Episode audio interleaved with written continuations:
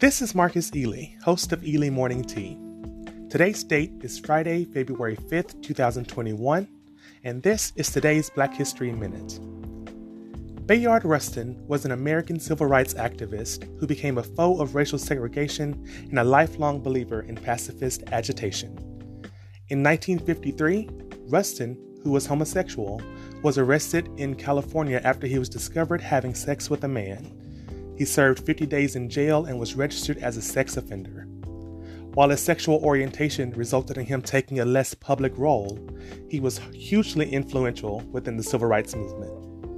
In the mid 1950s, Rustin became a close advisor to the civil rights leader Martin Luther King Jr., and he was the principal organizer of King's Southern Christian Leadership Conference. Rustin later was the chief architect of the March on Washington in August 1963, a massive demonstration to rally support for civil rights legislation that was currently pending in Congress. Around 1979, he became involved in the gay rights movement. In 2013, he was posthumously awarded the Presidential Medal of Freedom. In 2020, Rustin was pardoned for his 1953 conviction.